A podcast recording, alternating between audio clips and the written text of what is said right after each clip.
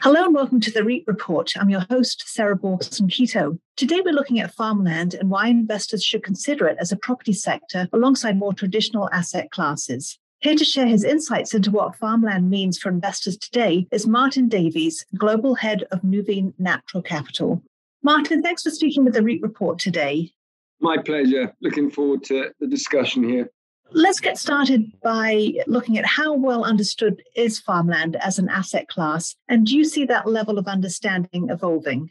The general understanding of agriculture, of course, is is pretty good, but when you actually start looking at how you invest in agriculture or how you invest in farmland, I think that the, the understanding on where the returns come from, what the risks are, how you diversify, what's the operating model is, is, is not particularly well understood. And certainly our experience, we've been investing in farmland as a business for 35 years, is that it's a continual process of ongoing uh, education for investors who are coming to the asset class fresh. And can you talk about some of the key features of US farmland investments and the role farmland REITs play in that broader picture? The US market is undoubtedly the most mature market in farmland.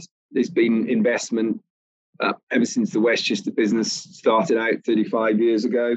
So it's, it's a developed, mature market. And of course, remember that US agriculture is very sophisticated. There's very good infrastructure. There's many opportunities in the US. It's a very diversified market from a crop type perspective. It's a market where technology adoption has been very rapid. And there's a great degree of stability in US farmland returns. The, the US government underpinned farmland with subsidized crop insurance, and that's been in place for a long time. So the, the, the sector is has had very low volatility from a return point of view. The model that we follow is to uh, lease out row crops, so land which is grown exchange traded commodity crops. And one of the important factors there is the depth of the tenant pool and the sophistication of the tenants, which is very good in the US. Uh, we tend to operate permanent crops, so tree nuts, citrus, avocado. And one of the things that we are reliant on there is being able to outsource the orchard or the vineyard operations to specialists service providers. And again, in the US, that capability is, is very well developed. So it's a really well developed market. And when you look globally, it's undoubtedly the preferred location for both domestic investors and also investors from other, other countries as well. What are some of the constraints on current agricultural production, and what does that mean for land prices? There's many constraints that come into play and, and of course that's going to depend on the type of cropping you're looking at and to some degree the, the location. So we, we could say that for certain parts of the us water availability particularly somewhere like the central valley of california where you have a predominance of heavy water intensive crops almonds pistachios walnut uh, and so on labor could be a, a constraint when you start looking at some of the more labor intensive crops. One of the things which doesn't really get talked about a great deal is scale. But remember today that a lot of the machinery that's used in the agricultural sector is very sophisticated, it's very expensive. So there's a requirement to have economies of scale in the sector. Uh, but one of the things which I don't believe is talked uh, about sufficiently is how producers in the sector can realize full value. So, of course, you can sell produce, but how do you actually get any benefit for certification? How do you monetize the benefits from natural capital, so water quality? And, and one of the things that we see talked about increasingly today is the carbon sequestration opportunity set that exists in agriculture. How do we monetize those benefits? But that's not to say that it, these constraints can't be overcome, but there is some limitation in one or two situations as a result of that. And you touched on this a little bit earlier, but how is new technology impacting farmland productivity? Technology has impacted the agricultural sector massively if you look through time, we had the human being change from a hunter gatherer to a farmer. Then we had the industrial revolution, we had the green revolution, and we are in a technology and data revolution for in agriculture that's been running for probably between five seven years. So agriculture, because it's primary production, it's very dependent on many factors: climatic, the interaction of crops with soil.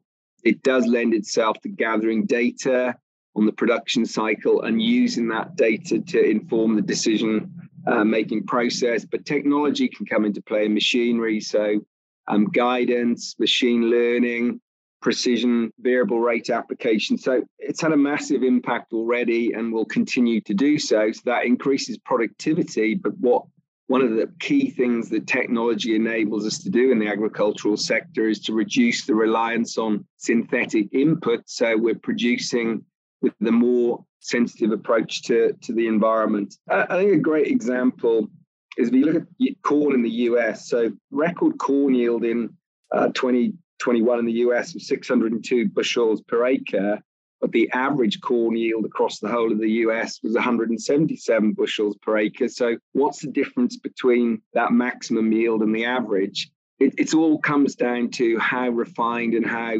sophisticated decision making processes, how precise the inputs are applied, and technology can help close the gap. But to use another example, a reduction of inputs. John Deere have commercialized see and spray technology.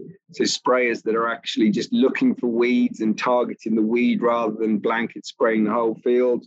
That can result in a 77% reduction in herbicide use, which typical situation is worth around $30 an acre. So it's very, very significant impact in the sector. And do you see climate change as a key risk for farmland investment? And what other potential risks are out there that you're watching?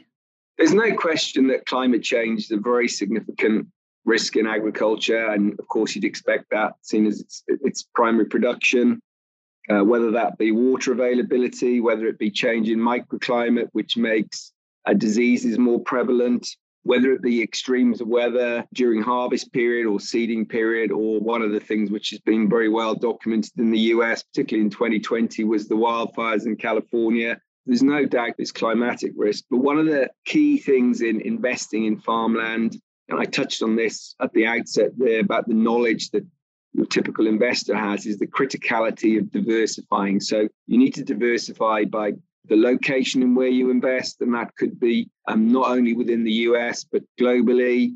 So you get away from government intervention and regulation in the agricultural sector. Diversify by crop type. So we produce 45 different crop types across 2.3 million acres globally. Diversify by the way that you operate the assets. We lease out land which is producing row crops, and we operate permanent crops because there are many more opportunities to add value in the permanent crop sector. So uh, wine grapes, as an example, we're selling wine grapes to discerning wineries, so there's much greater opportunity to sell at a premium. The last thing is diversified by water source, so irrigated farmland and, and dry land as well. So those, those are some of the risks that exist. Climatically, there are, of course, going to be places which will benefit from climate change, but I think that's it'd be ill advised to focus on that. But you will see some increased potential for cropping in some locations as a result of, of climate change. Going on to other risks in the sector, I just mentioned government intervention and regulation, um, commodity price volatility, currency movement. And then when you get down to a more practical level, in a lease out model, you have to think about the credit worthiness of the tenant. What are the other operating business risks that exist? And one of the topics which is very much a focus of investors' minds today is sustainability, environment, social, and governance factors. There are many emotive topics that are talked about in the agricultural sector, whether that be GM technology, whether it be use of pesticides, whether it be land ownership rights, family farming. So those are a sense of some of the risks that are in, involved. But with a well thought through, diversified approach, it is possible to build a hedge against those risks in your portfolio and to deliver consistent returns over time. Martin, we've covered a lot of different topics, but are there any other developments or issues that we've missed in our other questions? I just touched on one, Sarah. So sustainability and ESG and carbon footprint. I did mention earlier that one of the constraints that exists in the sector today is the ability to monetize some of the additional benefits that exist within the agricultural sector. So we increasingly think about farmland and timberland for that matter as being a holistic approach to investment where you're investing in uh, natural capital assets. If you look at global GDP, roughly half of global GDP arises or is directly influenced by natural capital assets. So, how do we make sure that we are getting rewarded for the benefits that we're bringing to the wider natural capital and the, the Earth's assets, so water quality, biodiversity, and soil, organic matter, carbon sequestration, and, and, and these sort of things. So there's a level of sophistication that's required in the approach to invest in agriculture to make sure that we're approaching some of these additional issues in, in the most thoughtful way. But that does, without doubt, bring opportunity for the future. So historically, we've talked about farmland values only being influenced by what we're actually producing um, on the land, so food, fiber, timber. Uh, but increasingly, we will see as mechanisms and markets develop to monetize some of these additional investment opportunities. So it's a very exciting sector to be in. And let's not forget that the sector is underpinned by some very, very strong fundamental themes. So we need to increase calorie production by 56% through to 2050, protein production by 100%. And whilst we're doing that, we need to reduce the greenhouse gas emissions and the carbon footprint of the sector as well. That needs a flow of external capital. The World Bank talk about 350 billion of external capital being required on an annual basis. Investors have the opportunity to bring that capital to the sector and benefit from the returns that have existed historically. So, stability, strong income, good total return, inflation hedge characteristics, and of course, one very compelling theme is not being correlated to the economic cycle.